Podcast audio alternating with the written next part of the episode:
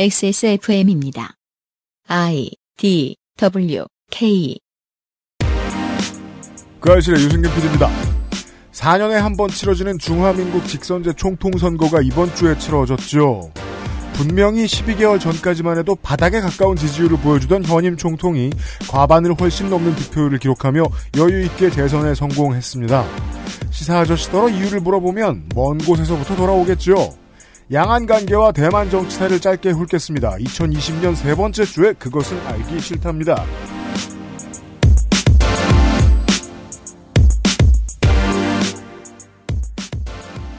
지구상의 청취자 여러분 한 주 동안 안녕하셨습니까? 그것은 알기 싫다 351회에서 인사드립니다.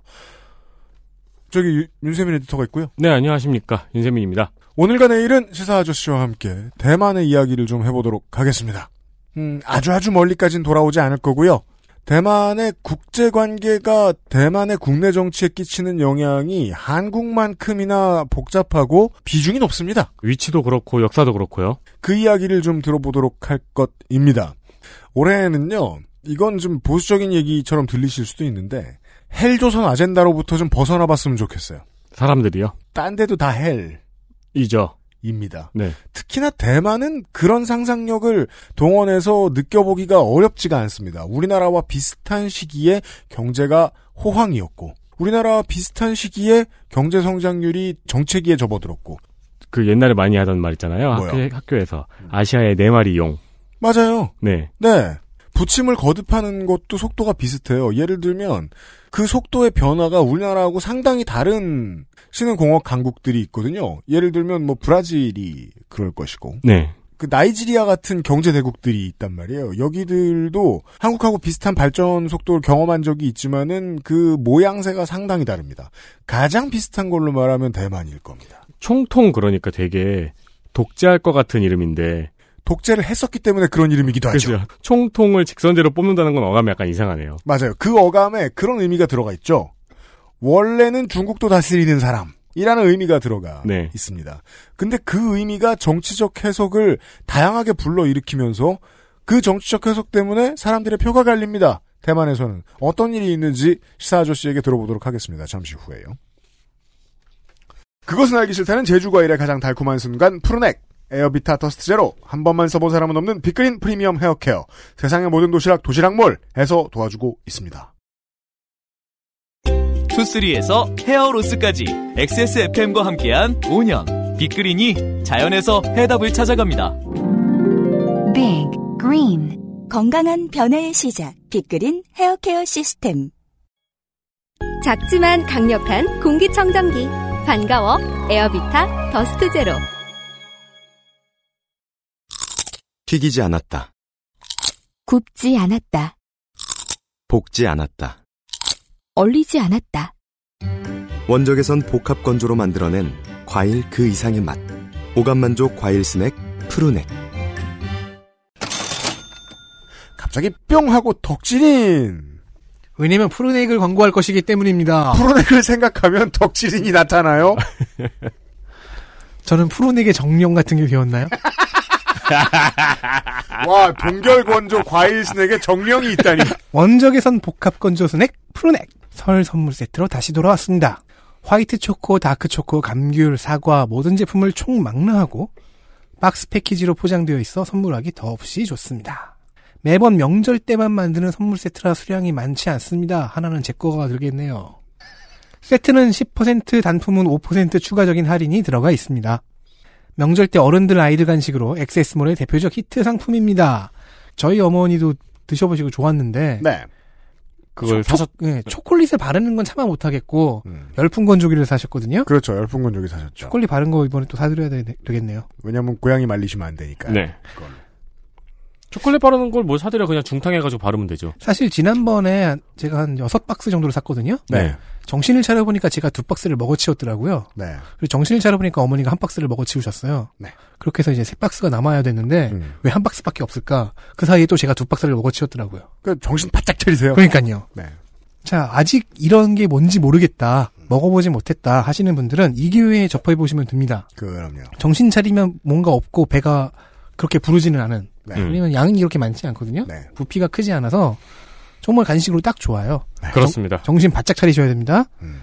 차원이 다른 건조 스낵이기 때문입니다. 네. 한 청취자분이 그 어, 공항 면세점에서 푸르넥 사는 법이라면서 어, 실없는 메일을 보내오셨습니다. 어, 진짜요? 없으니까 공항 면세점에 서서 액세스몰에 접속해라. 역시 우리 청취자들 다 현자들, 현자들. 이런 와이즈한 양반들이 없어요. 자, 어디서 계셔도 아. 액세스몰에 접속하실 수 있습니다. 그러고 면세점으로 시키는 거야? 면세점 주소. 아니, 이제 집으로 시키고 집으로 가는 거지. 공항 버스 타고. 내가 더 빨리 도착한다 이러면서. 네. 푸르넥 시키신 분.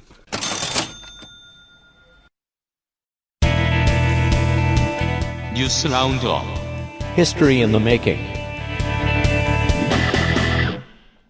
짧게 한다, 짧게 한다, 말만 많았지 맨날 길게 했는데 오늘은 진짜 짧게 해볼 생각입니다. 뉴스 라운드업입니다. 본고의 내용은 짧지 않습니다. 유아교육법, 사립학교법, 유아교육법, 사립학교법, 사립학교법. 이거 되게 힘드네요. 사립학교법. 사립학교법, 너나 힘듭니다. 유아교육법, 사립, 유아교육법, 사립학교법, 학교급식법, 이른바 유치원 3법이 국회 본회의를 통과했습니다. 너무 미스테리합니다. 한국당이 뭘 믿고 이걸 퇴장해서 그냥 처리하게 뒀을까? 물론 국민의 입장에선 전 좋은 일이라고 생각을 하거든요. 한국당의 입장에서 봤을 때 너무 말이 안 돼요. 이걸 왜 포기하지? 이 바보들이 앞으로 이 법이 통과돼서 닥쳐올 해일은 당신들을 집어삼킬 텐데 어떤 게 있나요? 사학법이죠. 이거 지금 유, 그러니까 그 계속 제가 학교, 아, 저 뭐냐, 한국당의 입장에서 얘기해 볼게요. 어, 유치원법이라는 이름으로 이 거학이 가려져 있어요. 실제로는 사립학교법이에요. 한국당 입장의 거학입니다. 사립학교법의 출발이에요. 이제 재정을 공개하고 돈을 유용하면 안 되게 됐어요. 어떤 사립학교가 유치원과 유아원이. 이게 안 바뀌겠습니까? 중고등학교로? 큰일 났어요. 자유한국당은. 네. 패스트트랙에 얹어진 많은 법들 중에 민생이 가장 크게 변하는, 변하는 법이 이겁니다. 나머진 다 들으셨잖아요? 다른 데서? 에듀파인의 사용이 의무화되었고요. 그리고 교비를 교육 목적 외에 쓸 경우에는 2년 이하 그리고 2천만 원 이하의 벌금이 부여됩니다.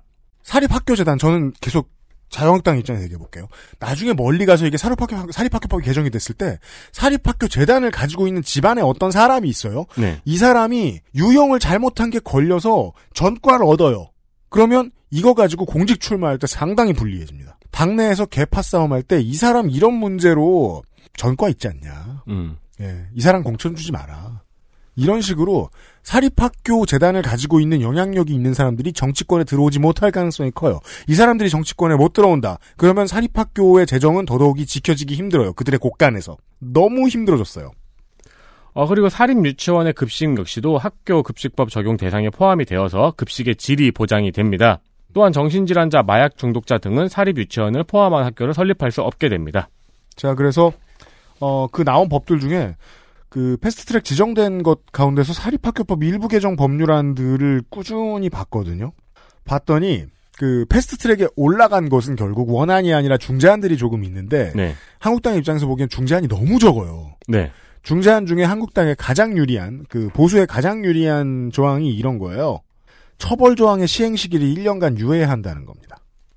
아, 그래서 내년부터 시행이 되겠죠? 네. 현재 시행인데 이제 1년 유예예요. 네. 네. 1년 유예된 것들은 뭐냐면요. 어, 교비 회계에 속하는 재산을 교육 목적 이외로 사용 못하게 하는 거예요. 네. 그동안 가장 중요한 보수의 곳간 가운데 하나를 묶는 행위예요, 이게. 그렇죠. 네. 근데 1년 동안 유예해 준다는 거예요. 그러니까 지금까지 썼던 가다가 있으니까 정리하라는 거죠? 1년 동안 정리를 어떻게 할 것인가? 네. 이 사학재단들이. 아예 유치원이 아니라 사학법인 전체의 돈을 뽑아나가는 재단들도 올해 좀 있지 않을까라는 생각이 듭니다. 엑소더스가 있을 수 있다. 음. 이 법이 계속 가면요. 그렇고요. 고 박종철 열사의 아버지인 고 박정기 씨의 일기 중 일부가 공개됐습니다. 이 일기장은 박정기 씨가 별세한 지난해 7월 유족들이 민주화운동 기념사업회에 기증한 것이며 6월 민주항쟁을 전후한 박종철 열사에 대한 단편적인 사실과 이후 20년에 대한 기록이기에 사료의 가치를 인정받고 있습니다. 민주화운동 기념사업회는 해당 해당 일기장의 문서화 작업을 진행하고 있으며 남영동 대군분실에 건립 예정인 민주인권기념관의 사료로 사용되길 기대한다고 밝혔습니다. 네. 386들 일시키게 뒀더니 이런 좋은 점도 있습니다. 한국이 민주화 운동에 시민들의 민주화 운동에 얼마나 빚지고 있는지를 국가의 자격으로 계속해서 남겨놓고 보존하는 일 그리고 잘 보이는데 보여주는 일들을 하고 있지요. 어, 뉴스에 크게 안 나와서 그렇지 아, 민주화 운동 기념 사업회 일들은 이렇게 점점 커지고 있고요. 서울에 사시는 분들이라면 민주인권 기념관은 정식 개장은 내후년 정도로 제가 알고 있는데 네. 이미 돌아가고 있습니다. 지난달부터. 네. 사람들 가볼 수 있고요. 그리고 그 휴일하고 어떤 때를 제외하면은 큐레이션이 다 됩니다. 이게 지금 가보실 수 있어요. 그 제가 이거 알아보면서 봤는데 네. 그그 건물이 되게 의외로 되게 예술적으로 지어진 건물이더라고요. 남영동 대공분실 그 유명한 건축가가 설계하신 건데 성함을 까먹었습니다. 김 김수근 무슨- 작가인가 네. 예, 예. 음. 근데 거기 바- 되게 저는 인상적이었던 게 밖에서 보면은 5층만 창문이 작아요. 네. 거기가 이제 그 고문이 자행되던 신문실이었던. 오땡땡호들이 이제 예 네. 많은 분들이 거기서 이제 고문을 당하셨던 곳이죠. 네. 건물 자체도 되게 상징성이 있게 지어졌더라고요.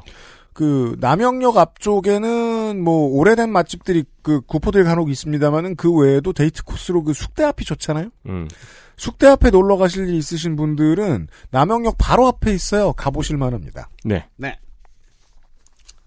서초구에서 남성 육아휴직을 사용하는 남성에게 이를 지원하는 장려금을 지급합니다. 그냥 뭐 지자체 하는 일 같은데 그 궁금증을 가져야죠. 지자체가 돈을 왜 줘? 네, 올해부터 서초구에 1년 이상 거주한 고용보험 대상 남성이 육아휴직을 사용할 경우에는 월 30만 원씩 최대 1년 동안 지원할 예상입니다. 네. 그러니까 회사에 확인한다는 겁니다. 진짜로 안 나오고 휴직했어요? 네. 했으면 줍니다. 이 서울시에서는 서초구가 처음인데요. 인천에서도 지난해 남동구가 남성 육아휴직자에게 월 50만 원씩 6개월간 지급하는 제도를 시행한 바 있습니다. 네, 그렇습니다. 어, 일단은 육아휴직을 많이 하는 의미가 큰데요. 육아휴직을 했을 경우에 나오는 원래는 그 어, 기업의 장려금들이 꽤 있었거든요. 네. 예. 근데 이번에는 이제는 그 개인에게도 장려금을 주기 시작했죠. 이게 이 돈이 무슨 의미가 있냐면은 휴직을 할 때에는 휴직에 준하는 급여가 나가죠. 그걸 보전해 주는 거죠. 그렇죠. 100%에 가까워지도록. 네. 어떤 사람은 가까워질 수 있을 겁니다. 어떤 사람은 넘어설 수도 있겠고요. 어떤 음. 사람한테는 모자라겠지만요. 그런 의미가 있습니다. 네. 근데 왜 지자체에서 하는 거예요? 기업은 명분이 없습니다. 기업에 돈을 줄? 왜냐하면 그러니까 기업 입장에서는 아무리 물러나고 물러나도 그 어느 나라를 가도 육아휴직하는 사람한테 100%의 임금을 줄 명분은 없어요. 음. 네. 이걸 대신 채워준다는 게 의미라는 겁니다. 네. 왜 지자체가 움직이는가를 이렇게 설명해 드릴 수 있습니다. 네. 네. 도사견, 아메리칸 핏불 테리어, 아메리칸 스테퍼드셔 테리어, 스테퍼드셔 불 테리어, 로트와일러.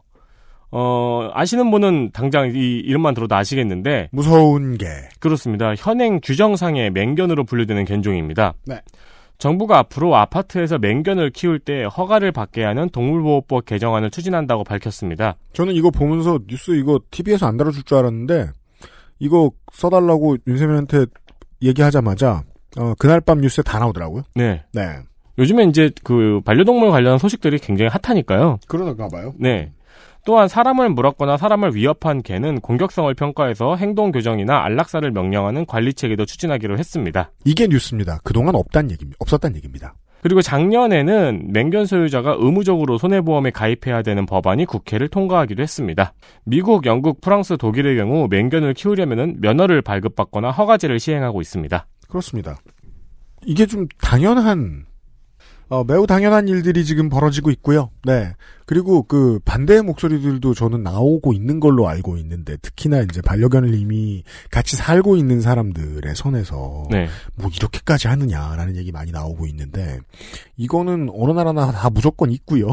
저는 없다는 게 더 이상하고요. 그러니까 지금 아직까지는 그게 없었는데 저도 키우려면 키울 수 있던 거예요. 특히나 한국처럼 그 인구 밀도 높은 나라에서는 정말 정말 필요한 네. 법입니다.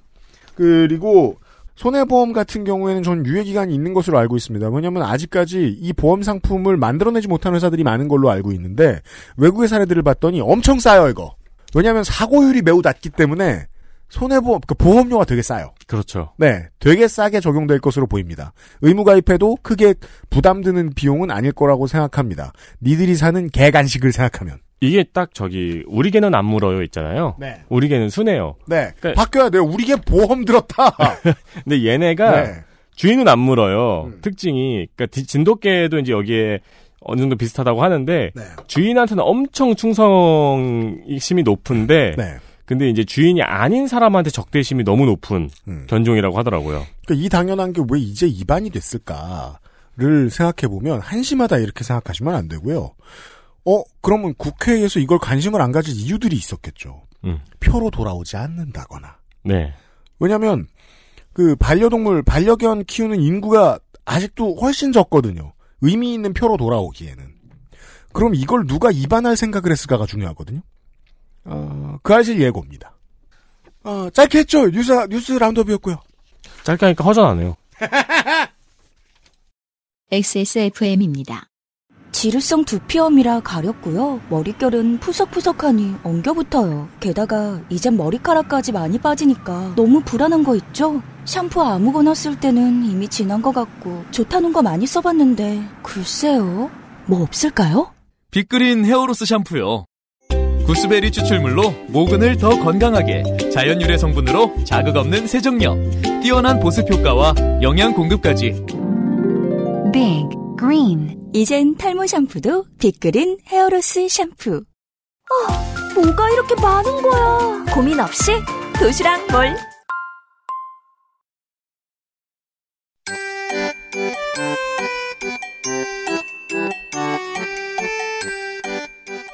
양산형 시사평론 민화문구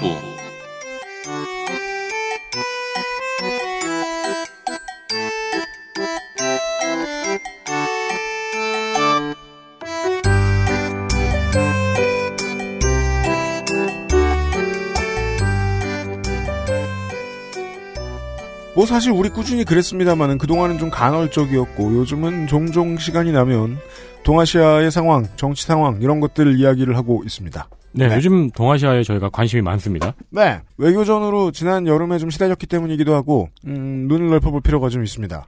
대만 선거 결과를 놓고, 아침에 이제 그, 뉴스 채널에서 가장 사람들이 안 보고 안 듣는 시기에, 타이밍에, 가끔 설명을 해주더라고요. 좀 짧다 싶다는 생각이 들어가지고. 저는 이제 보면서 잘 모르는 사람은 그런 생각을 하죠. 네. 아, 맞다. 저기도 선거를 하겠구나. 당연합니다. 네. 어, 시사 아저씨더러 길게 얘기해달라고 시켰습니다. 어서 오세요. 30분 늦게 어서 오세요. 네. 컵라면을 먹는 바람에 제가. 네. 어, 요즘 저, 어, 못 먹고 못 살 정도로 바빠요. 아니, 주말 방송 아직도 해요? 예, 그거.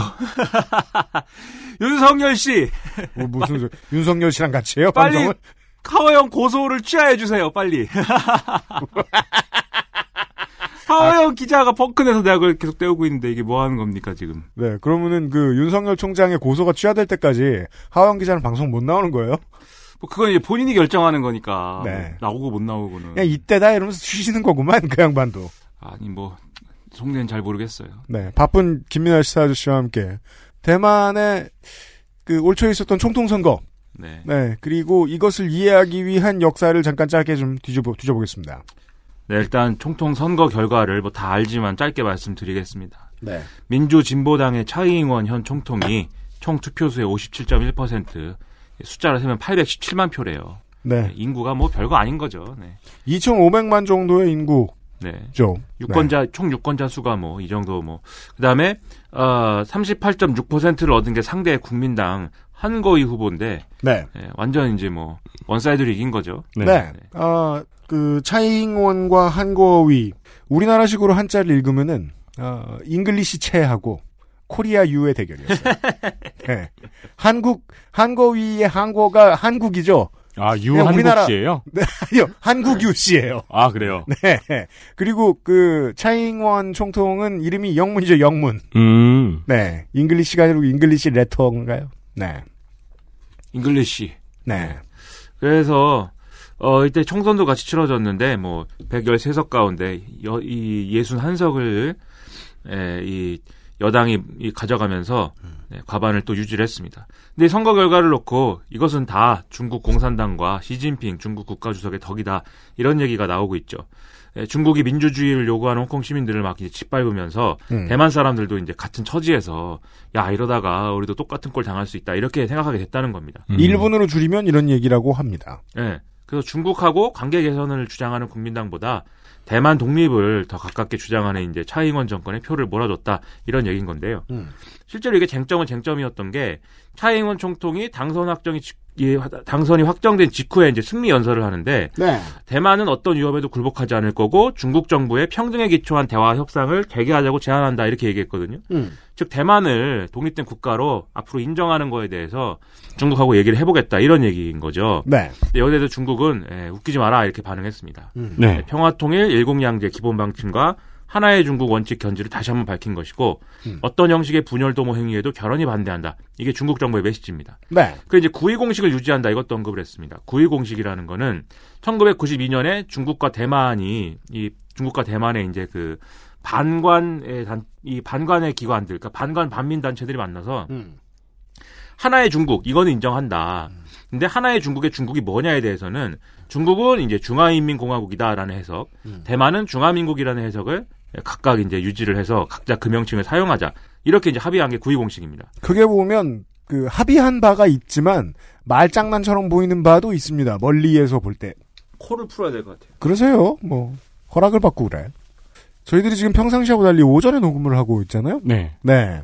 김민아는 크게 이제 그 사회적 김민아는 두 가지 김민아로 나뉩니다. 네. 네. 사회적 김민아와 어, 반사회적 김민아. 제가 얼마 전에 저희 동네 길을 걷는데 전파사에서 뭐요? 아저씨 목소리가 나오는 거예요. 아, 아저씨 목소리가. 네. 네, 네. 그 전파사에서 라디오를 항상 밖으로 틀어놓거든요. 우리 청취자 여러분들은 라디오에서 김민아 씨 목소리가 나온다고 해서 저게 김민아인지 확인하기가 좀 어렵죠. 어, 깜짝 놀랐어요. 근데 지금 우리가 녹음할 때 시간대를 바꾸니까 어 시사 아저씨가 지금 모드 변환이 안 돼가지고 네. 그 사회적 김민아 말투로 지금 대본을 읽고 있죠. 오, 자, 안 그래도 그 생각했거든요. 어, 그 전파사 앞에서 들은 그 말투다. 아저씨 피곤하구만. 아니, 네. 삶이 쉽지 않아요. 알아요. 이게 뭐 무직이어도 이렇게 살기가 어려운데 직업이 있으신 분들은 얼마나 힘들겠습니까? 매일같이 이렇게 느끼면서 아 이거 뭐 그 아무튼 뭐 뭘 얘기하고 있었지? 그- 공식이요. 네, 구의 공식 구의 공식은 그런 거고 그 다음에 이 뭐 어쨌든 이런 것들을 봤을 때 이번 선거의 쟁점이 친중 대 반중이었다. 이건 이제 분명하죠. 음. 근데 문제는 이 자리에서 얘기할 거는 뭐 친중 대 반중에서 뭐 반중이 이겼군요. 뭐 이런 게 아니고 네. 그런 구도가 형성된 이유가 뭐냐 그리고 그게 뭘 의미하냐 이거에 대해서 이제 짚어보겠다는 거죠. 그럼요. 왜냐면 우리가 어릴 때 그 세계사를 공부할 때 보면 한때 중국 그 본토 전체를 통일할 뻔했던 국민당. 현재 국민당의 전신이지요. 이 국민당은 당연히 반공, 반중국 공산당 이런 기조를 유지하고 있을 것 같은데 지금 뉴스를 보면 반대죠. 알아볼 사연들이 좀 있을 것 같습니다. 그래서 아 처음에 얘기했듯이 지난해 한 여름까지만 해도 차이잉원 총통은 재선이 안 될 거다 이렇게 봤거든요. 그 지금 대본에 불확실하다라고 써 있었는데 네. 작년 작년 초로 말할 것 같으면 그그 낙선이 확실했어요. 예, 망했다고 봤어요. 네. 이 2018년 11월 달에 지방선거를 했었는데 이때 이제 민진당이 22개 시형 가운데 15개를 이제 국민당에 내줘서 참패를 했고 특히 예, 오랫동안의 표밭이었던 가오슝 시장을 국민당의 한거위에서 뺏기면서 완전히 이제 망했다 이런 평가를 받았습니다. 왜냐하면 가오슝 시장을 국민당이 차지한 그리고 한거위가 시장이 된 것은 정치적인 이유가 되게 정치적인 그 상징성이 컸습니다. 왜냐하면 국민당의 한거위가 지금 새로운 얼굴이 된 것이고 그렇게 따지면은 새로운 이제 어쨌든 다크호스가 돼서 이런 그 총통을 위협하는 이런 지경에 이른 거잖아요. 음. 그러니까 새로운 구심점이 생긴 거 아닙니까 국민당에?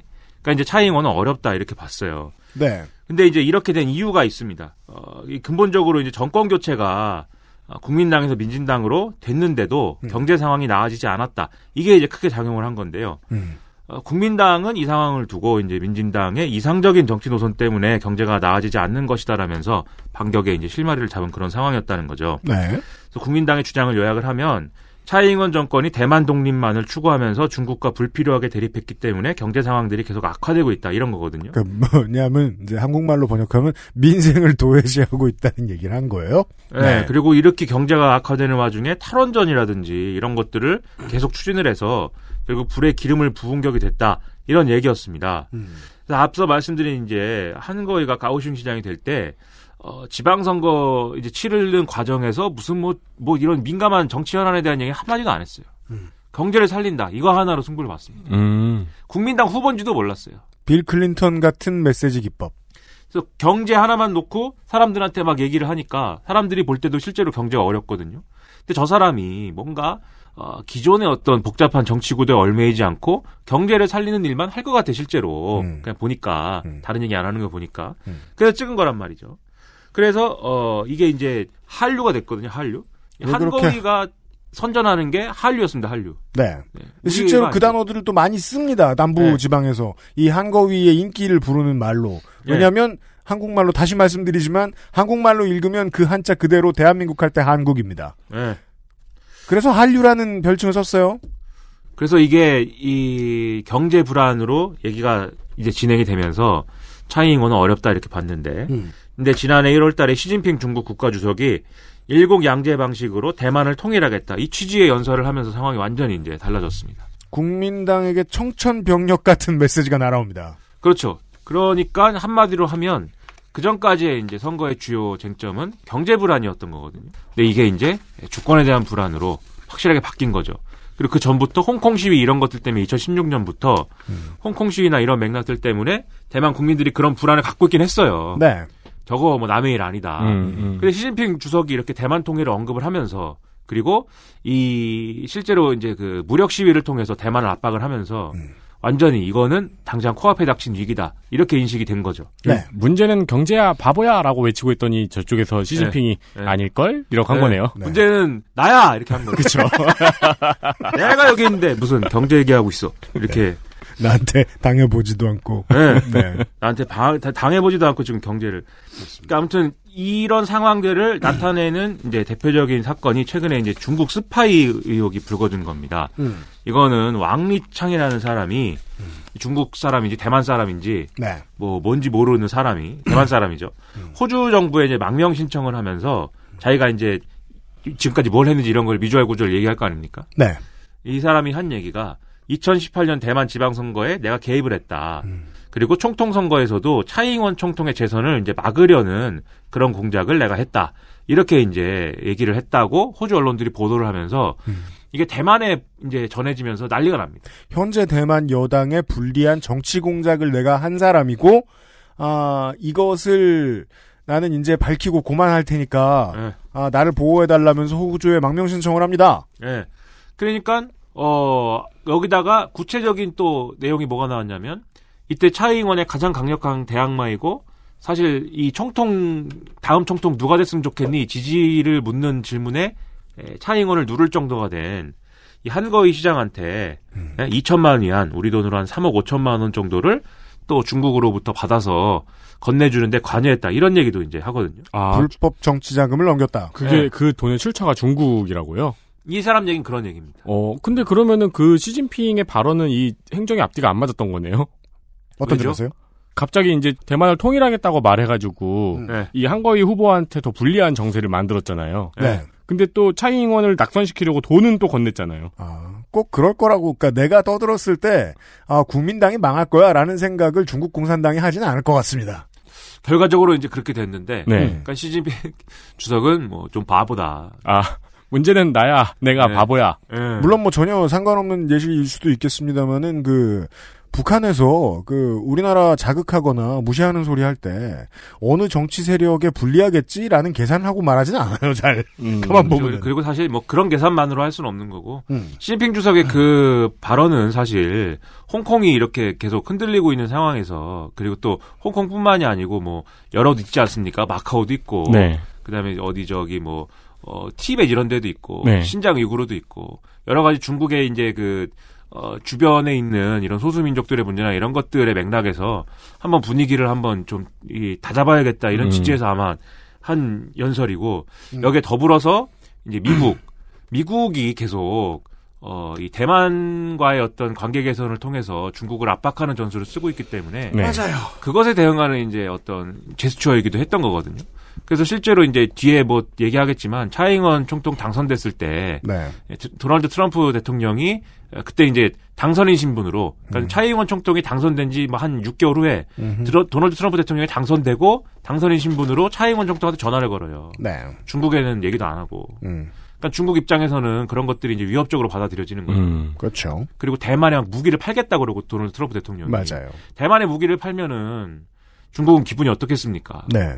대만은 무기를 많이 사는 나라인데 대만에 무기를 파는 일이 쉽지가 않습니다. 그렇죠. 무기 수출국들 입장에서 네. 다시 이 한국 위로 돌아올 것 같으면은 대만이 여러모로 그 경제가 발전한 속도, 그 시기, 그리고 경제가 무엇으로 발전했는가 이런저런 것들 비교했을 때 한국하고 정말 많이 비슷하단 말이에요.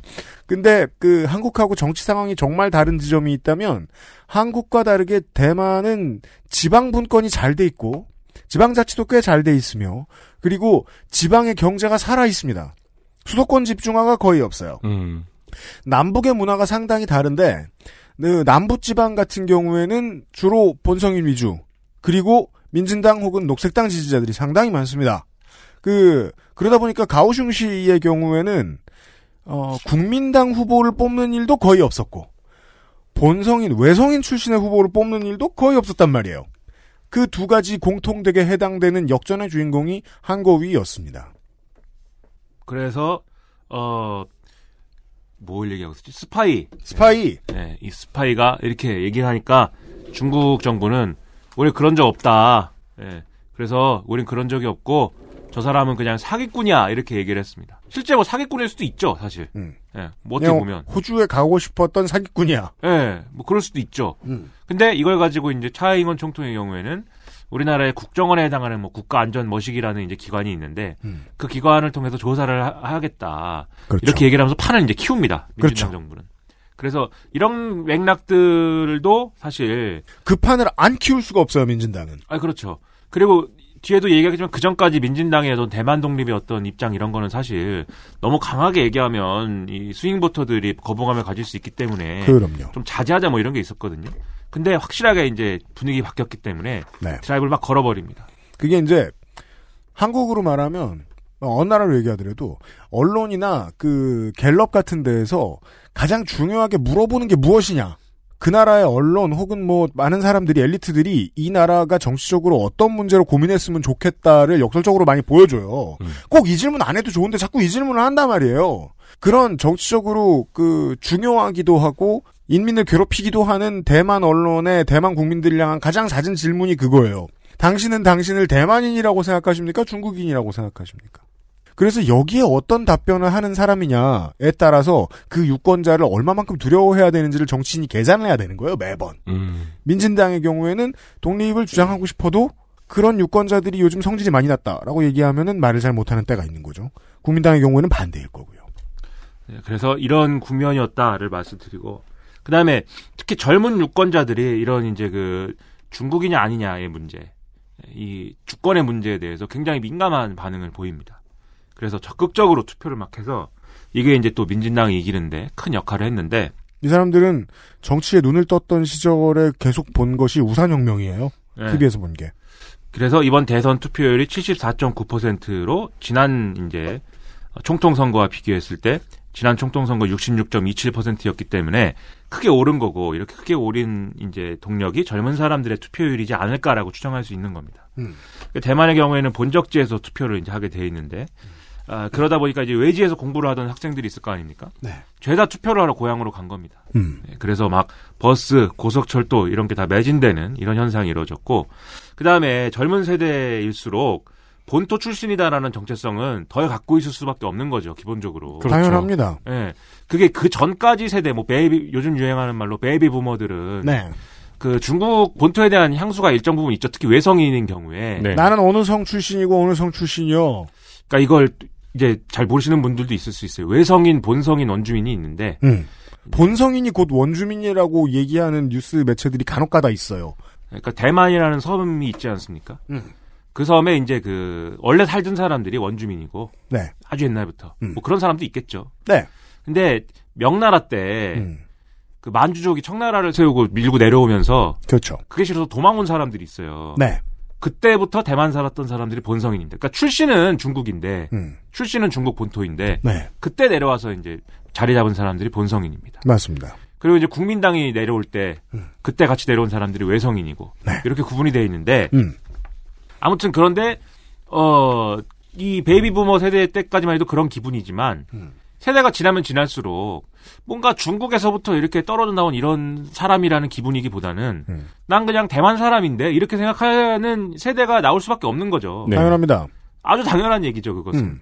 예를 들면 실향민의 가족이 있다, 우리나라에. 음. 예? 북쪽에 가족을 두고 있는. 음. 그런 분들의 경우는 아, 북쪽, 나의 고향 뭐 이렇게 그리워하면서 음. 어떤 북한 사람들에 대한 어떤 온정적 시선이나 이런 걸 일부 갖고 있는 거지만 네. 그 실향민 가정에서 태어난 2세, 3세들은 그런 게 뭐 있겠습니까? 그 재일교포 2세, 3세의 경우도 비슷하잖아요. 그렇죠. 네. 그런 것처럼 똑같은 일이 이제 대만에도 있는 거죠. 그 정치적으로 지금 다급하다고 생각하는 이유들이 뭐 물론 다급한지 안 다급한지는 뭐 뭐뭐 유권자 개개인이 다 생각하는 건데요. 한국에 뭐그 이제 평화 시대로 얘기할 것 같으면은 그 얘기가 중요한 거죠. 이제 북한에서 태어나 봤거나 하는 사람들이 다 가고 있다. 지금 대만도 어느 정도 그 시기를 거치고 있어요. 그리고 이 젊은 세대의 경우에는 이제 체계적인 교육을 받았기 때문에 민주주의라든지 자유라든지 평등이라든지 이런 가치를 이제 학습하고 체감해온 세대 아니겠습니까? 진보에 대한 교육이 가장 잘 돼 있습니다. 동아시아에서. 그러다 보니까 중국에 대한 이 적개심 이런 거는 기본적으로 클 수밖에 없어요. 음. 네, 그렇죠? 네, 중국 하면 일- 기본적으로는 싫어합니다. 트위터도 못 쓰는 나라. 그렇죠. 네, 여기는 이제 우리는 자유를 지키다가 여기 와 있는 건데 음. 하는 정체성이 있을 거 아니에요. 음. 그렇죠. 뭐 그때 우리도 사실 중국을 싫어하지 않습니까? 네. 젊은 세대들이. 음. 네. 저도 뭐 중국을 별로 좋아하지 않죠. 전 타오바오만 좋아하죠. 타오바오를 좋아하세요? 사실 네. 저는 그것도 안 하거든요. 아 진짜요? 네, 네. 직구 별로 안 하고. 거기 거기는 막 keycap의 왕국이라서 keycap으로 돼 있는 수영장이 있대요. 아. 사람들이 keycap 풀에서 이렇게 나와가지고 푸 하고 keycap을 쏘고 야. keycap이 너무 많아요. 야. 아니 세상 생각만 해도 행복하고만. 세상 모든 것들이 너무 많아요. 그 잠시 후에 또 얘기가 나올 텐데 저처럼 그 새로운 물산에 눈을 뜬 쇼퍼들에게 중국은 되게 고향 같은 곳이잖아요. 네. 이게 무슨 소리냐? 중경공업 모두 꽉 잡기 시작한 때가 왔단 말입니다. 그 얘기는 이제 정치적으로 대만에서 큰 문제가 되는데 이 얘기는 잠시 후에 얘기 또 하고요.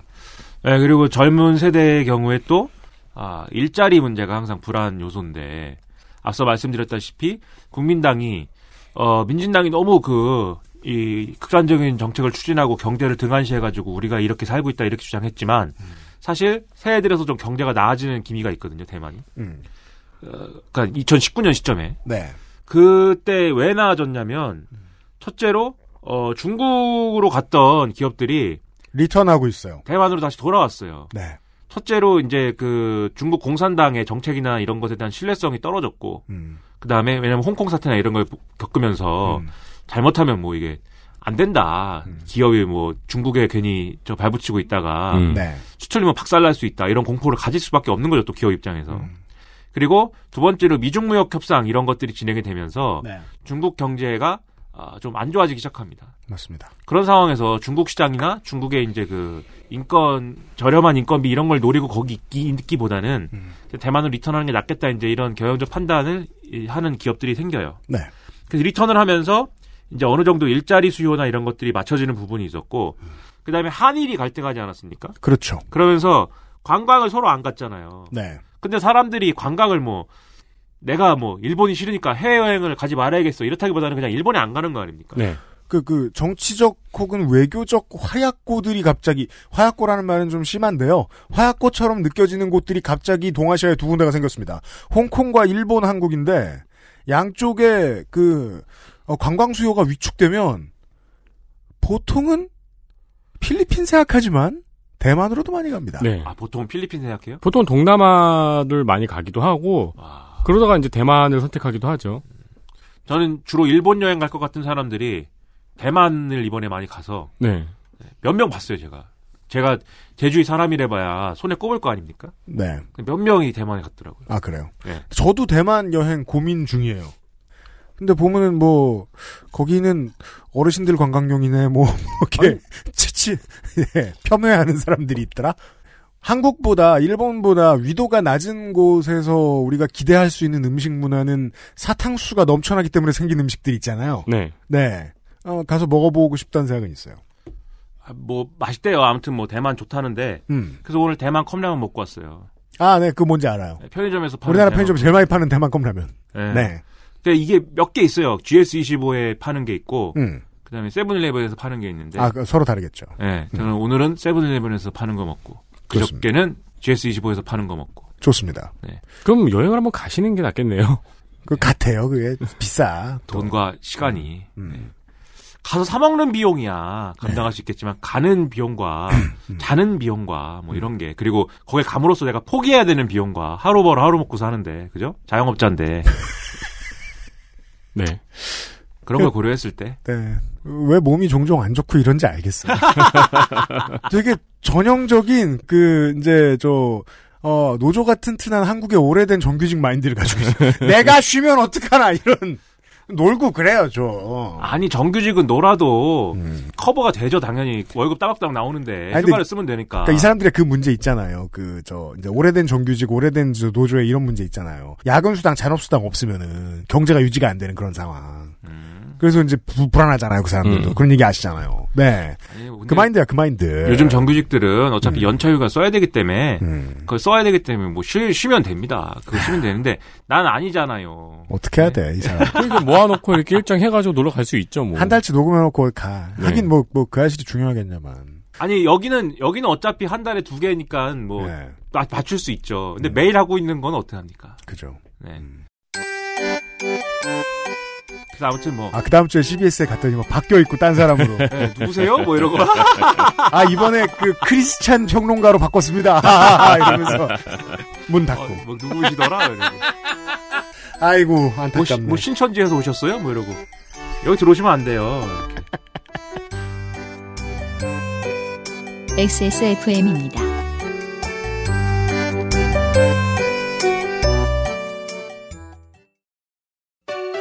제주의 신선함에 달콤함을 더하다.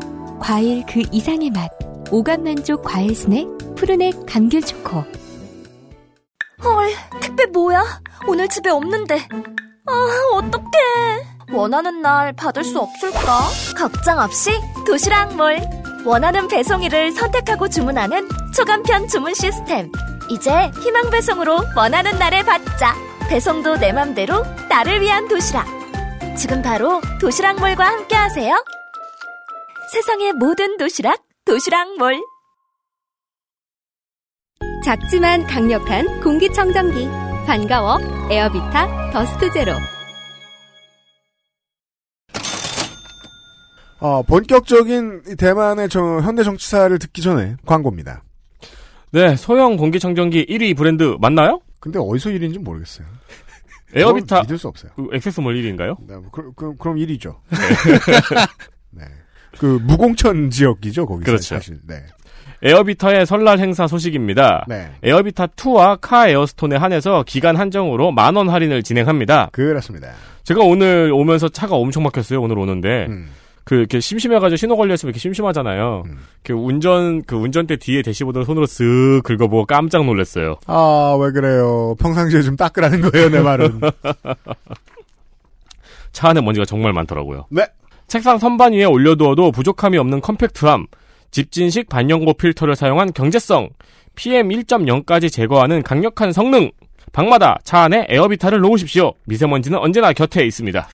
아, 이제, 어, 유면상 PD가 자본주의의 화신이에요. 대단합니다. 미세먼지는 언제나 곁에 있대요. 그리고 지금쯤 최소 한 분 이상의 음. 청취자는 차에서 이걸 듣고 계시다가 음. 자신의 대시보드 한번 손으로 쓸어보셨을 겁니다. 그럼요. 그러니까 둘 중에 하나는 하십시오. 사시든지 대시보드를 좀 닦으세요. 그렇습니다. 네. 네. 대시보드보다 그 저거 발판 있잖아요. 음, 발 깔판 음. 그거 한번 털면 난리 나잖아요. 자주 닦아요. 어, 생각만 해도 난리 안 날 때 닦아야 돼요.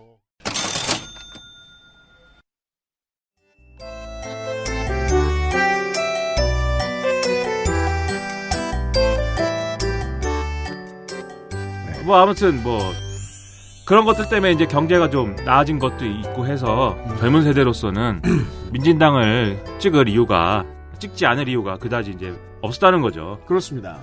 그래서 중국의 태도가 변해야 음. 아, 지금 상황이 이제 여러모로 커버가 되는데 음. 그럴 가능성은 이제 없는 것 같고 네. 그래서 어 오히려 대만 선거 결과에 지금 홍콩 시민들이 또 고무돼서 그렇죠. 완전 직선제를 요구하는 시위 다시 불을 붙이고 있어요. 음. 그러니까 이런 상황이 계속 이루어지기 때문에 중국으로서는 태도를 바꿔야지 이제 문제가 어쨌든 해결이 됩니다. 네. 그 대만의 진보 인사들이 그렇게 말을 하지 않을 수가 없는 거예요. 홍콩은 지금 눈앞에 총뿌리가 거의 있는 상황인데 저 정도 승리를 이- 거둬냈다. 홍콩이나 대만이나 사실 완전 독립까지 가고 싶은 마음을 갖고 있는 사람도 있지만 음. 지금 이 시점에 중국이다라는 걸 거부하진 않거든요. 네. 그러니까는 대만의 경우와 홍콩의 경우가 그 점에서 좀 다르지만 아, 또, 네네네네. 또 다르지만 어쨌든 지금 상황에서의 어떤 중국의 어떤 영향력까지 부정하지는 않아요. 그러니까 어 최대한의 어떤 자치권이나 이런 거를 보장해주고 대만은 사실 또 국가로 인정하고 이런 건 앞으로 논의를 해가더라도 뭐 어떤 좀 유화적인 어떤 제스처나 이런 걸 통해서 포용할 수 있는 이런 걸 해주면서 상황을 유지 관리를 해나가야지 홍콩을 이렇게 홍콩의 그뭐저 행정장관을 홍콩 사람에 뽑으면 안 됩니까? 그거를 못하게 하니까는 이게 악순환이 계속 벌어지면서 틈만 계속 벌어지잖아요. 그러니까 대만 국민들 입장에서는 그렇게 보이죠. 뭐 하나 두 개 인정하다 보면은 홍콩처럼 될 거다. 그렇죠. 예, 어느 이렇게 하나 둘 뭐 인정하고 양보하다 보면 어느새 총구멍이 눈앞에 있을 거다. 그렇죠.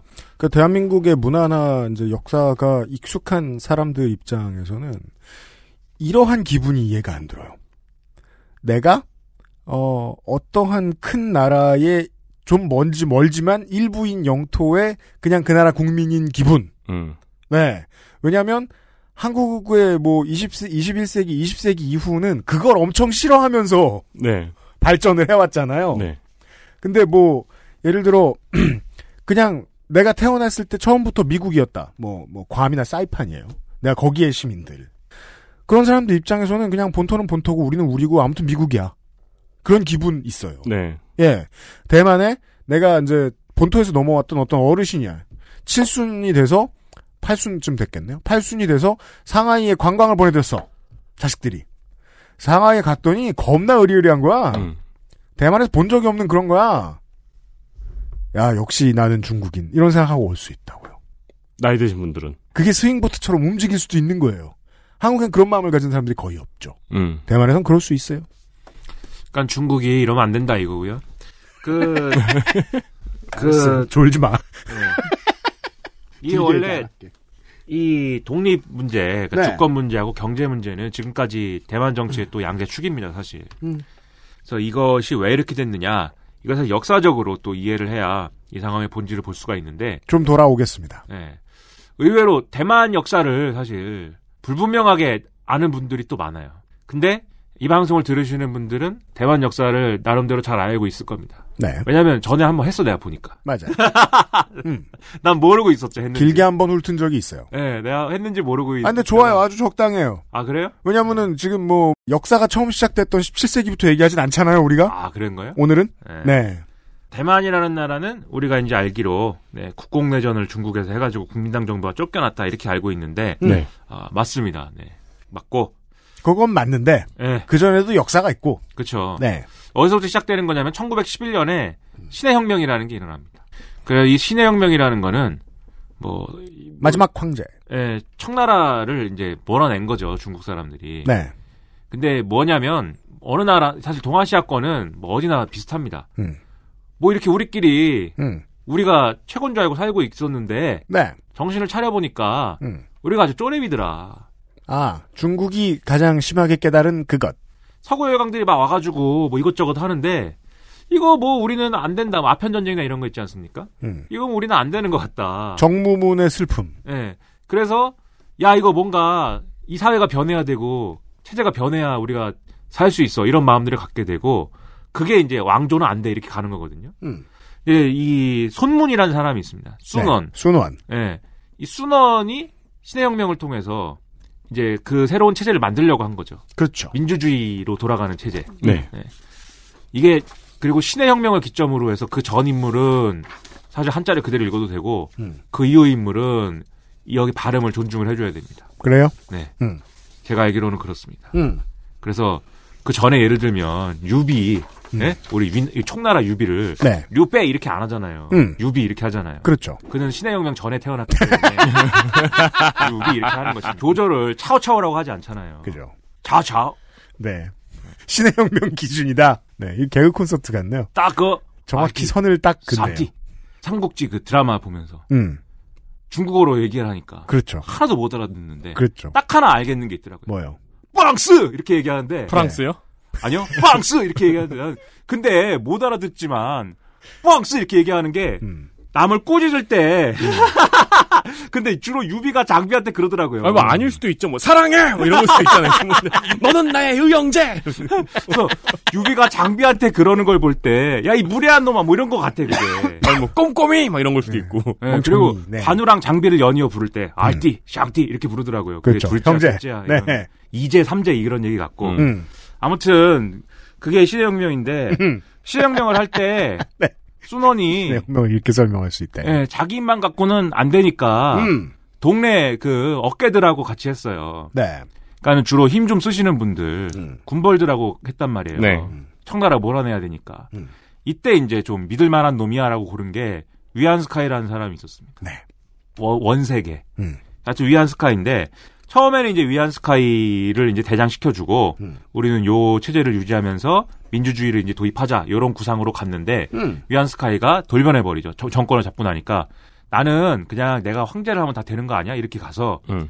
이제 위안스카이가 황제 선언을 하면서 혁명의 괴로운 지점입니다. 예. 네. 그래서 이제 문제가 생겼고 그래서 혁명이 완성을 완성되지 못했고 그러니까 약간 말이 잘 안 통한 거죠. 그렇죠. 네. 예. 그러니까 우리가 이제 군대를 일으켜가지고 민주주의 국가를 만드는 거야. 그러니까 아, 그러니까 군대를 일으켜가지고 내가 왕이 된다고. 예, 그렇죠. 네, 그래서 위안스카이 왕이 됐습니다. 실제로는 그 대화였던 거죠. 그렇죠. 네. 그래서 이제 위안스카이를 다시 몰아내고 그러면서 각지의 군벌들이 또 이제 청나라가 없는 그 공간을 먹으려고 각지에서 움직이고 그리고 또 아, 우리 서구 열강들이 그거를 딱 보고 와서 각자의 군벌들하고 또 손을 잡아요. 어디는 독일, 어디는 일본, 뭐 어디는 누구 이렇게 해가지고. 네. 이게 이제 춘추전국 시대와의 다른 지점입니다.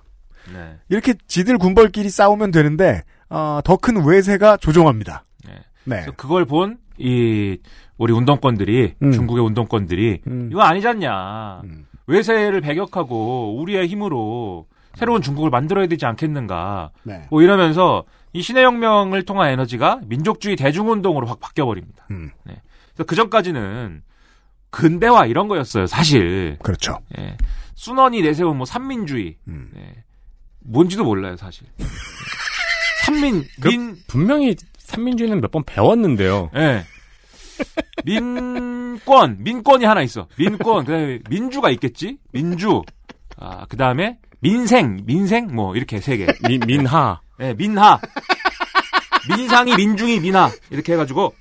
그 아무튼 그게, 이- 그걸, 해- 아무튼 그런 걸 또 볼 때도, 뭐, 하여튼 근대화 이런 거에 초점이 맞춰져 있어요. 민족 이런 거 없어요, 거기에는. 네. 다다음 주에는 이하, 이중이, 이상이가 나와요. 아, 그래요? 또 나와요? 뭐 할 얘기 있대요. 잤네 요새.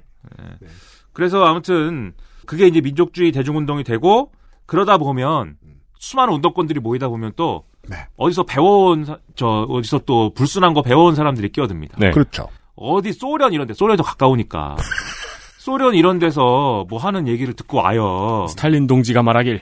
예, 근데 이때는 이제 스탈린 아직 안 말했어요. 레닌 동지가 아, 얘기를 레닌 동지군요. 때문에. 스탈린이 말했으면 그는 죽어서 못 왔을 거예요. 레닌 레닌 그걸 동지가 네. 우리 레닌 동지가 뭐라 그랬냐면 네. 희한하게도 음. 그걸 얘기했어요. 뭐라고요? 민족 자결 이런 걸 얘기한 적이 있어요. 레 진짜요? 레 선생이. 예. 음.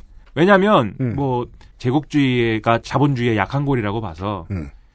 뭐 약한 고리라고 좀 하면 뭐하지만 제국주의가 그런 거라고 봐서 음흠. 그 제국주의를 깨야 되겠기에 그렇죠. 제국주의를 깨고 그런 이제 민족주의 운동에 사회주의의 기운을 불어넣으면 음. 이제 혁명이 수출된다고 봐서 음. 이제 민족 자결 원칙 이런 걸 막 얘기를 해요. 그렇죠. 그때 음. 고무가 다들 됩니다. 음. 그리고 그게 이제 우리는 뭐 다른 이제 미국이나 이런 사람들이 한 얘기로 알잖아요. 음. 어, 윌슨의 뭐 민족 자결의 원칙 뭐 이런 걸로 알잖아요. 네. 근데 사실은 이제 그게 저 레 선생입니다 원래는. 온 세계를 떠돌던 트렌드인데. 음. 그래서 어쨌든 레 선생이 그러면서 우리나라 독립운동가들도 그 얘기를 듣고 거기서 자금 그렇죠. 받아갖고 와서 한 사람들이 있어요. 그렇죠. 예.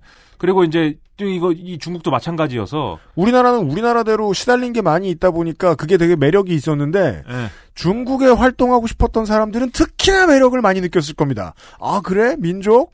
그래갖고 중국에 그걸 이제 그 받아온 사람들이 대중운동 내에서 사회주의 운동을 시작을 하고 그러다 보니까 사회주의 운동은 꼭 뭘 해야 되냐면 당을 만들어야 됩니다. 그러지 않으면 얘기가 안 됩니다. 이게. 예, 무조건 당을 만들게 돼 있어요. 뭐 청소도 하고 뭐 사무실 계약도 해야 되지만 예. 당을 만들어야 된다. 예, 어디 중국집이든지 어디서 모여서 꼭 당을 꼭 만들어야 됩니다. 중국에선 그냥 식당이라고 부를 겁니다. 예, 그래서 공산당이 이제 결성이 돼요. 어, 중국 사람이 중국집이라고 하면 되게 웃기겠다. 네. 우리 집 얘기 같기도 하고. 네. 네. 그리고 순원도 이쯤 되면은 야 이제 군벌들하고는 안 돼. 그렇게 생각을 하면서 대중운동에 적극적으로 결합을 하고 당이 커져야죠, 그러면. 예. 그래서 이 모든 이 대중운동을 아우를 수 있는 어떤 통일 우리나 우리 운동권 얘기를 하면 통일전선적 정당을 만들어요. 음. 그게 이제 국민당입니다. 네. 즉, 아, 이, 어, 지금 외세를 배격하고 우리 과거 청조를 어, 무너뜨리는데 힘을 합친 모든 사람 모여라. 음. 이렇게 한 당이 국민당이에요. 네. 공산당도 거기 갑니다. 거기 가서 이제 국민당 만들 때 참여를 해요. 아, 모여라 하니까 갔던 거예요. 네, 그렇죠. 음. 그 원래 또 공산당들이 이런 짓 많이 합니다. 자기들 당은 지하에 숨겨놓고 오픈 조직에 가서 fraction하러 가 있고 fraction하러 간 거예요 이게. 경험에 의한, 네, 어, 빨갱이 기법. 그게 우리가 요즘 요즘 기준으로 생각하면 이해가 안 되잖아요. 왜냐면 공산당인데 왜 국민당 가냐, 그죠? 공산당인데 국민당 창당대회 왜 가냐? 네. 뭐 새로운 보수당이냐, 뭐 이렇게 되잖아요. 얘기가. 근데 이게 그게 아니고 예? 원래 이런다고요 공산주의자는. 자기들 모이면 따로 있어요. 와, 무슨 사이비 종교 취급하고 있어요? 아 이게 이론으로 남의 있어요. 교회 먹는 기법. 이 이론 지하당 지하당을 아는데. 만들어갖고 전 또 정확히 그거라고 생각하진 않는데. 여튼. 아무튼 가가지고 네. 이제 이게 이제 자기들끼리 얘기하는 1차 국공합작이고 맞아요. 1925년에 지도력을 이제 틀어주고 있던 순원이 죽습니다. 사람은 그렇죠. 언제나 이제 한 번은 죽기 때문에. 네. 그러자 이제 국민당이 그동안에 이제 좀 순원의 그 지도력 하에 좀 억눌려 있던 어, 어떤 그 어, 파벌 문제가 대두가 돼요. 어찌 보면 지구상 가장 뜨거웠던 개파 갈등일지도 모르겠어요. 좌우가 한데 섞인 민족주의 정당이었거든요. 음. 네. 그렇죠. 사실 늘 그렇습니다. 이것도 사실. 그래서 지주나 자본가들이 자기들의 어떤 경제적 이해관계를 좀 봐달라고 하는 쪽이 이제 국민당 우파인 거고. 네. 네. 그다음에 그런 건 난 모르겠고 노동자 농민의 연합으로 어 우리는 뭔가를 해야 된다라고 주장하는 게 국민당 좌파였던 거고 음. 이 국민당 좌파의 밑에는 당연히 공산당이 프락션을 하고 있었죠. 지하에서. 그렇죠. 네, 반지하에서. 그래서 이거 이 둘이 이제 나눠져요. 음. 그다음에 1927년에 장제스가 북벌을 하러 가는데 그렇죠. 북쪽에 막 잔당들이 남아 있고 뭐 이런 거 있으니까 음. 그 그애를 이제 치러 가는데 이때를 노려서 또 공산당과 국민당 좌파들이 음. 그 당시에 이제 정부가 있었을 거 아닙니까? 국민당이 네. 음. 만들어 놓은 정부가 음. 이 정부를 천도를 하자 이렇게 해갖고 그, 그 거점을 옮기려고 그래요. 네. 그러자 장제스가 그러면 그 거점 옮기면 결국 자기네들이 유리한 쪽으로 갈 건데 음. 그것을 이제 두고 볼 수 있겠는가? 그래서 음. 어, 쿠데타를 그렇게 일으켜 버립니다. 네.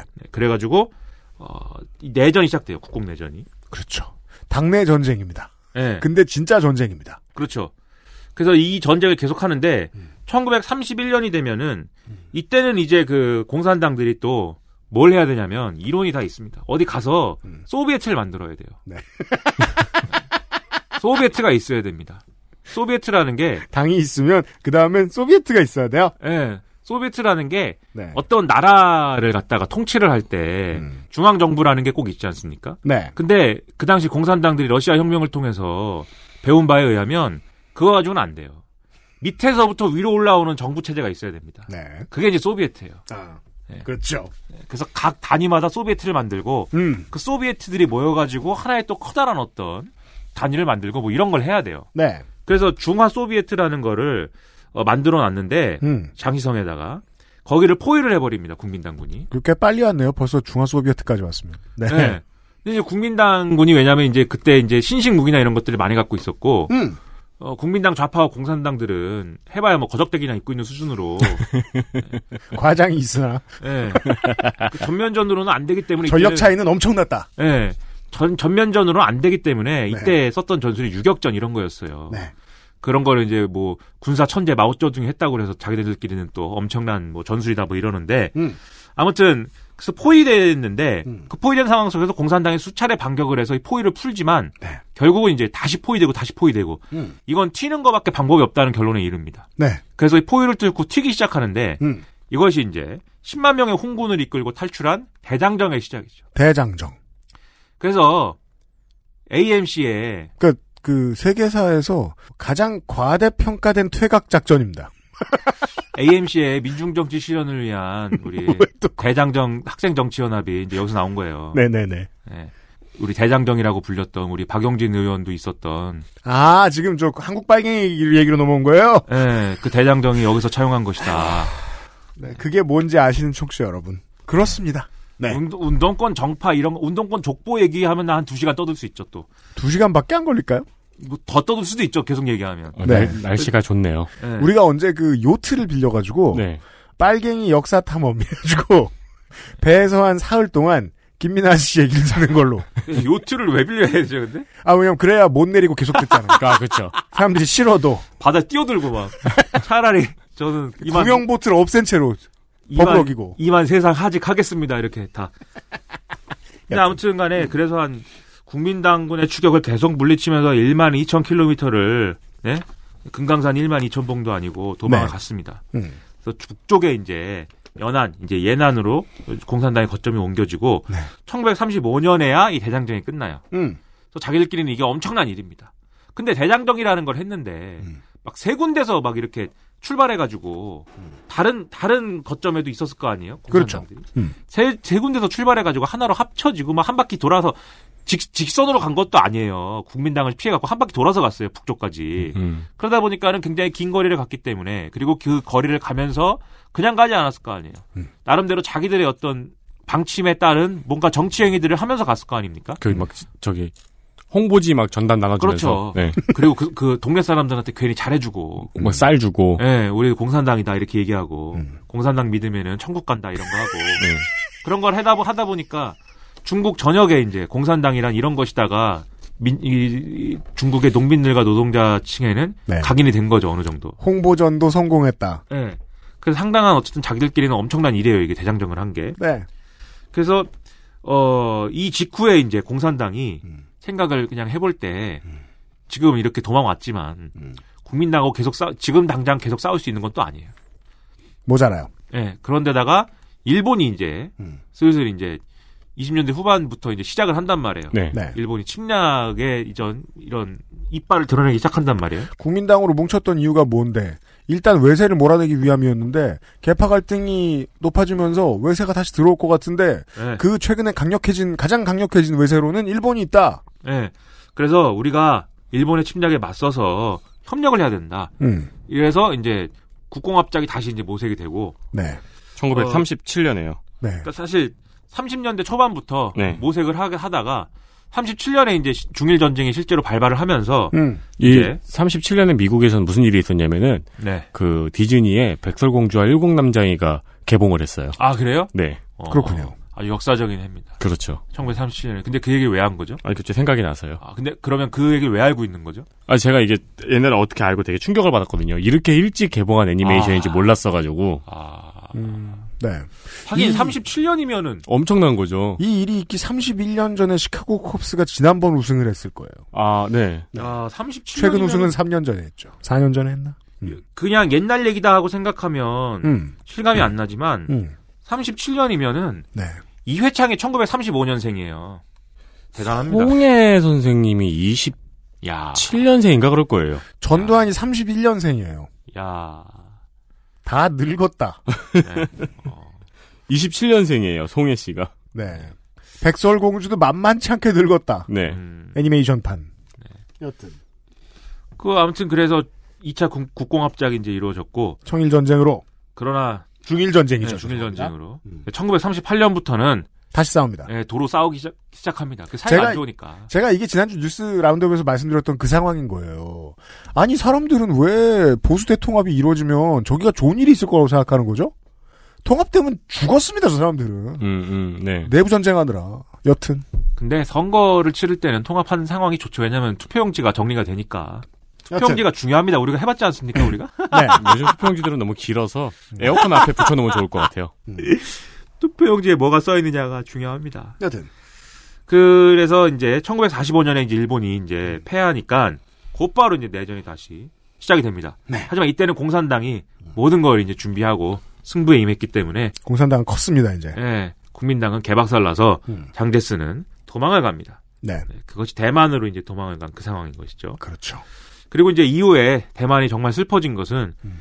좀 점프를 해서 1956년에 네. 중국이 소련하고 이제 싸우기 시작해요. 그 전까지 그 전까지는 어쨌든 공산당 동지였거든요. 그렇죠. 스탈린 시대까지만 해도. 음. 근데 후르시초프가 오면서 스탈린이 죽고 후르시초프가 올라오면서 음. 스탈린 격하 운동을 했고 맞아요. 그리고 그러다 보면서 이제 여러모로 이제 소련 체제도 변화하지 않습니까? 네. 그리고 중국이 아쉬울 때 음. 소련이 안 도와줬단 말이에요. 맞아요. 그러다 보니까 중국이 너네 뭐냐 이러기 시작해요. 그리고 그렇죠. 너네가 뭐냐라는 감정을 갖고 있었지만 마침 또 후르시초프가 그러고 있기에 너네 수정주의자들이다. 음. 어, 너네는 굴복했다 현실에. 수정주의적 마르크스주의. 공산주의의 원칙처럼 쓰이는 자본주의 붕괴론을 받아들이지 않는 변화한 사회주의를 의미합니다. 이후에는 현대에 널리 쓰이는 삼인주의의 뿌리가 되지요. 하지만 20세기 초의 공산주의 정치인, 지식인들은 수정주의자 라는 말을 대세에 잘 따르지 않거나 당의 방해가 되는 인물에게 쓰는 색깔론 느낌의 멸칭으로 사용했습니다. 여기는 공산주의라서 정적을 공산주의자라고 몰아붙일 수는 없었을 테니까요. 우리는 이런 막스 레닌주의의 이상을 고고히 지켜갈 것이고 너희는 아주 버렸다.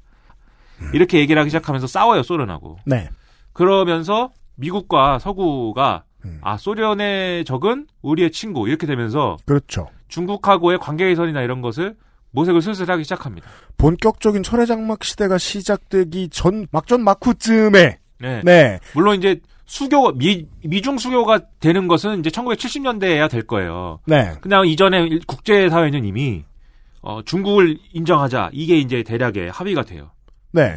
그래서 어, 대략 그런 방향으로 가다가 이제 70 방금 말씀드린 71년도에 왜 저 소비에트 놈들만큼은 견제해야 하는데 71년도에 유엔이 공식적으로 어, 중국을 예, 이- 이- 저 뭐야 공산당을 중국의 정당한 통치자로 그 전에 이제 순원이 만들었던 음. 중화민국의 적법한 이제 그 계승자로 그렇죠. 인정을 해줍니다. 중화인민공화국을. 네.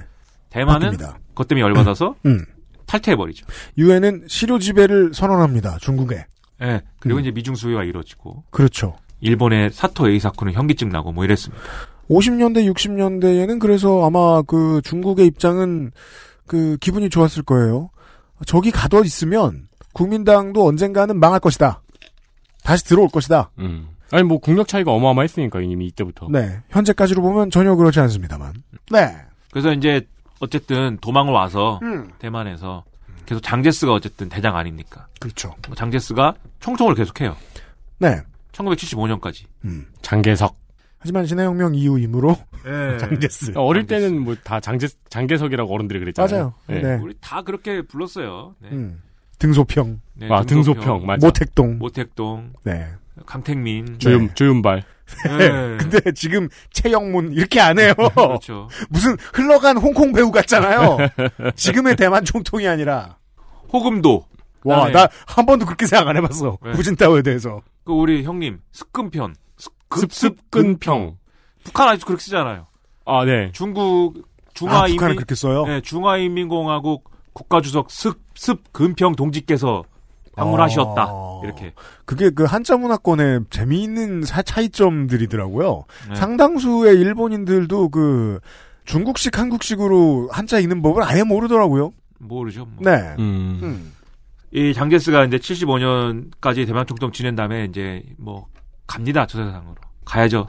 네. 사람 누구나 한번 가니까. 갈 때가 되어 갑니다. 예. 상당히 오래 해먹고 갑니다. 이 사람 아들이 이제 장진거가 있어요. 장진거. 네. 장진거가 이제 또 총통직을 계승을 하죠. 음. 근데 대만은 국공내전 이래로 음. 이 도망 온 이래로 음. 계속 계엄령 상태였습니다. 전쟁 중이다. 예. 그리고 사실상의 국민당 일당 체제고. 네. 네. 그리고 국회의원은 종신직입니다. 그 장진거 시즌까지만 해도 싱가폴과 다를 바가 없는 정치 상황. 네, 그래서 예외적으로 이제 결혼이 났을 때만 선거를 뭐 한다든지 뭐 이런 식이고 음. 네, 어쨌든 그런 체제였어요. 음. 근데 장진거가 이제 어쨌든 장제스의 뒤를 이어서 총통이 됐는데 네. 자기도 사실 이 체제가 오래 갈 수 없다 이런 판단을 할 거 아닙니까? 음. 여기가 뭐 왕국도 아니고 예? 우리 장씨 왕국도 아니고 그래서 뭔가를 이제 또 해야 되고 하지 않으면 뭐 큰일이 날 수도 있고 음. 그리고 어쨌든 아까 전에 말씀드렸듯이 이 사람들은 외성인인 거잖아요. 네. 근데 대만에 원래 살고 있었던 본성인과 뭐 이런 사람들의 입장에서는 갑자기 와서 외성인들이 뭐 니네끼리 전쟁했다더니만. 예, 갑자기 와가지고 자기들 지배하고 있는 거잖아요. 그러니까 사실 반감이라는 게 생길 수밖에 없는 거 아니겠습니까? 그런 여러 가지 정치적 맥락이 있었기 때문에 장진거 입장에서는 어느 정도의 유화책을 좀 펼칩니다. 음. 그래서 본성인들을 이제 좀 대우를 해준다든지 네. 어, 주요 정책에 임명을 해준다든지 그리고 어떤 자신들의 어떤 통치 정당성이나 이런 거를 강화하기 위해서 부패를 뭐 척결한다든지 음. 예, 뭐 이런 거를 막 해요. 어, 그런 와중에 원래 방금도 말씀드렸다시피 이런 계엄령 체제 그리고 장치 체제에 불만을 가진 사람들이 많이 있었어요. 네. 그 중에서도 특히 재야 활동가들이 많이 있었습니다. 장진거 시즌에 장진거 집권기에 있던 일이죠. 네, 박살을 내고 뭐 그랬는데 네. 아무튼 재야의 세력들이 모여가지고 음. 야 이거 아니다 음. 이 체제를 박살내야 된다라고 생각을 해서 음. 민주 진보당을 창당을 합니다. 근데 이때 이걸 창당할 때는 뭐 불법 저 단체인 거죠. 음. 그래서 무슨 호텔에 모여가지고 그렇습니다. 이거를 몰래 이제 창당을 했습니다. 근데 이제 장진거가 이거를 뭐 막으려면 막을 수 있고 박살 내려면 박살 낼 수 있었는데 음. 그냥 묵인을 했어요. 음. 그리고 이 창당이 1986년인가 뭐 그랬거든요. 1987년에 계엄령을 해제를 해줍니다. 장진거가. 그러니까 자기 딴에는 어, 아버지가 만든 체제를 어느 정도 좀 해소를 하고 가야겠다 음. 이렇게 생각을 했던 것 같아요. 그런 정치적 선택이 있던 것 같아요. 그 이 당시에 민진당은 이제 독재에 저항하는 이런 또 큰 어떤 야당이 돼야 된다 이런 지향이 있었기 때문에 네. 그 당시에 제야의 모든 요구를 또 다 수용해서 이렇게 쭉 그 당시에 어, 요구를 다 망라를 해서 자기들이 노선이라고 얘기를 합니다. 이게 항상 또 마찬가지예요. 우리나라도 무슨 야당이 되잖아요. 야당이 돼가지고 어 무슨 뭐 정권에 저항을 하고 뭐 이런 걸 하잖아요. 그러면은 그 야당에 속할 수 있는 모든 요구를 다 받아줍니다. 개파들이 뭉칩니다. 네. 과거에 우리 이명박 박근혜 시즌에 음. 우리의 그 민주통합당이라든지 네. 뭐 이런 새정치 민주연합이라든지 음. 뭐 되는 건 다 받아줬잖아요. 그래서 이름도 통합당이고 민주연합이잖아요. 네. 통합 진보당도 마찬가지예요. 네. 통합진보당이요? 네. 아닙니다. 그건 아닙니다. 거기도 통합이잖아, 이름이. 해석의 차이가 있습니다. 그건 아니야. 통합진보당은. 민주통합 진보당이야. 그 뭐 다 받아줘서 이때도 마찬가지로 민주진보당이 네. 다 받아줘요. 음. 그래서 굉장히 그 중도적인 것부터 진보적인 것까지 다 갖고 있습니다. 몸집을 키웁니다.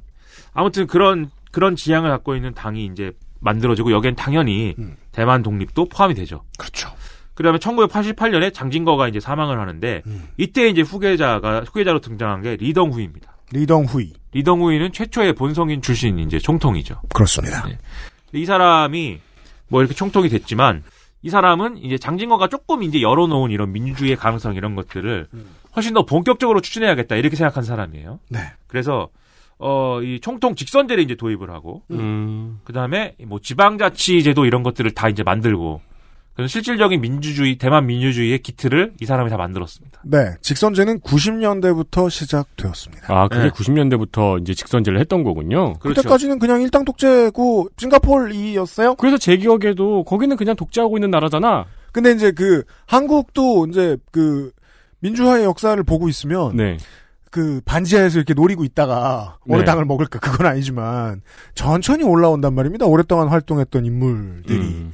그리하여 이제 수평적 정권 교체를 최초로 이루어내는 아까 제가 말씀드렸던 아 잡지 이름 잡지 이름 라디오 오늘 우리나라 말로 할 것 같으면은 국보법을 가지고 심판을 받던 발행인 황신재의 변호를 맡았던 천수희벤 같은 사람들이 이제 막 민진당에 들어가서 정치인으로 크기 시작합니다.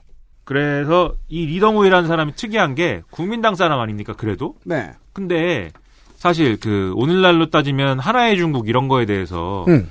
약간 이견 이런 걸 제시를 해요. 네. 그래서 거의 뭐 확실하게 얘기한 건 아니지만 양국론에 비슷한 음. 그러니까 즉 각각의 국가를 인정하자까지 나아가는 그런 주장을 막 하고 다닙니다. 그 장제, 일국양제랑은 다르죠. 장제스 시절부터 음. 넘어와서 생각을 해보면은 뭐 패배를 인정하자 정도의 말일 수도 있겠네요. 뭐 그럴 수도 있겠는데 이 네. 사람은 약간 확신범이다 이런 의심이 좀 있어요. 뭐가 확신범이에요. 죽였어요? 그래서, 예, 이 1999년 이 총통지 끝물에는 거의 그냥 대만 독립론자가 됩니다, 그냥. 음. 국민당의 총통인데 그리고 또 이제 이 사람 특이한 점이 있는 게 일본에 의해서 대만이 근대화됐고 일본 상당히 고마운 존재다 이런 인식을 갖고 있어요. 자, 이게 민족주의자들이 열심히 정치를 하면서 이 고생 저 고생 하면서 정권 잡고 늙어오면 생길 수 있는 부작용입니다. 이 사람이 그래서 이런 얘기를 또 하고 다니는데 근데 우리나라하고의 맥락은 좀 다를 수도 있어요. 이게 식민지 근대화론인데 우리는 일본이 엄청 괴롭혔잖아요. 수탈해 네. 갔잖아요. 우리는 수탈도 하고 생산기지 노릇도 하고 사람들도 뺏어가고 먹을 네. 것도 뺏어가고 다 했는데 네. 대만 같은 경우에는 문화 통치를 했죠. 대만을 잘해줬어요, 일본이. 그래서 대만에 지금은 이제 다 돌아가실 때가 됐습니다만은 옛날 대만 사람들은 중국 공산당보다는 일본을 훨씬 좋아합니다. 지금도 대만 사람들 일본 좋아해요. 네. 제가 알기로는 뭐 가본 근데- 적도 없지만. 안 들어왔으면 통일했을 텐데.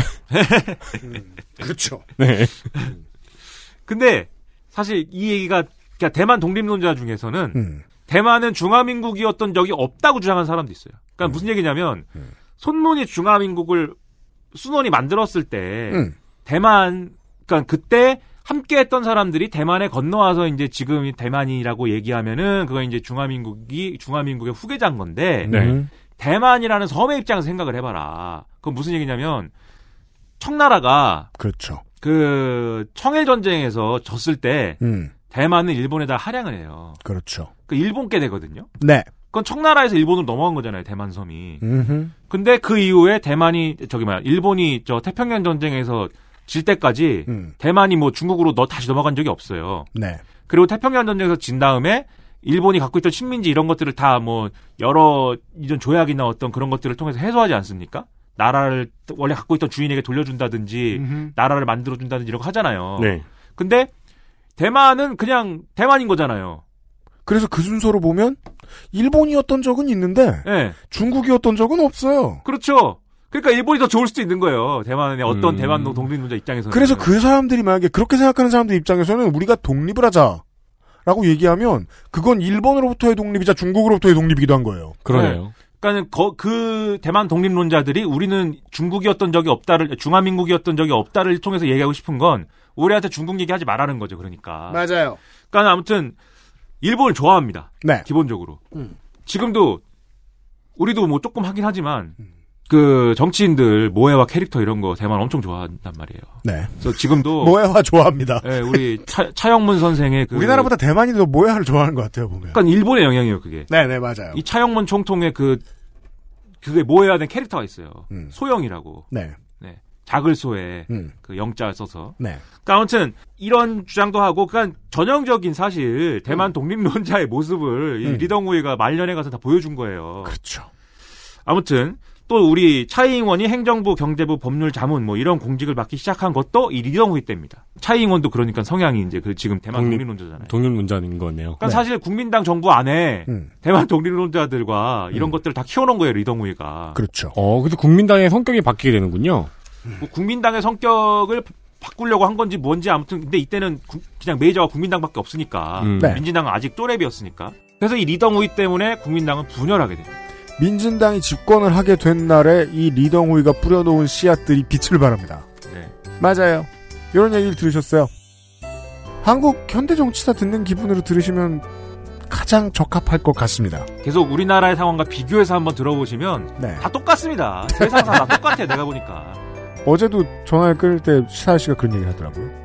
사람 사람 다 똑같아요. 여기, 여기. 아, 난다 똑같다는 생각이 좀 이란도 그렇고 다난 똑같아. 그냥 원고스란 얘기를 한 건데 무슨 생각으로 저런 말을 하지? 했더니 네 대충 알 것 같습니다. 다 똑같은 놈들이야. 내일 이 시간에 조금 더 얘기해보죠. XSFM입니다. I D W K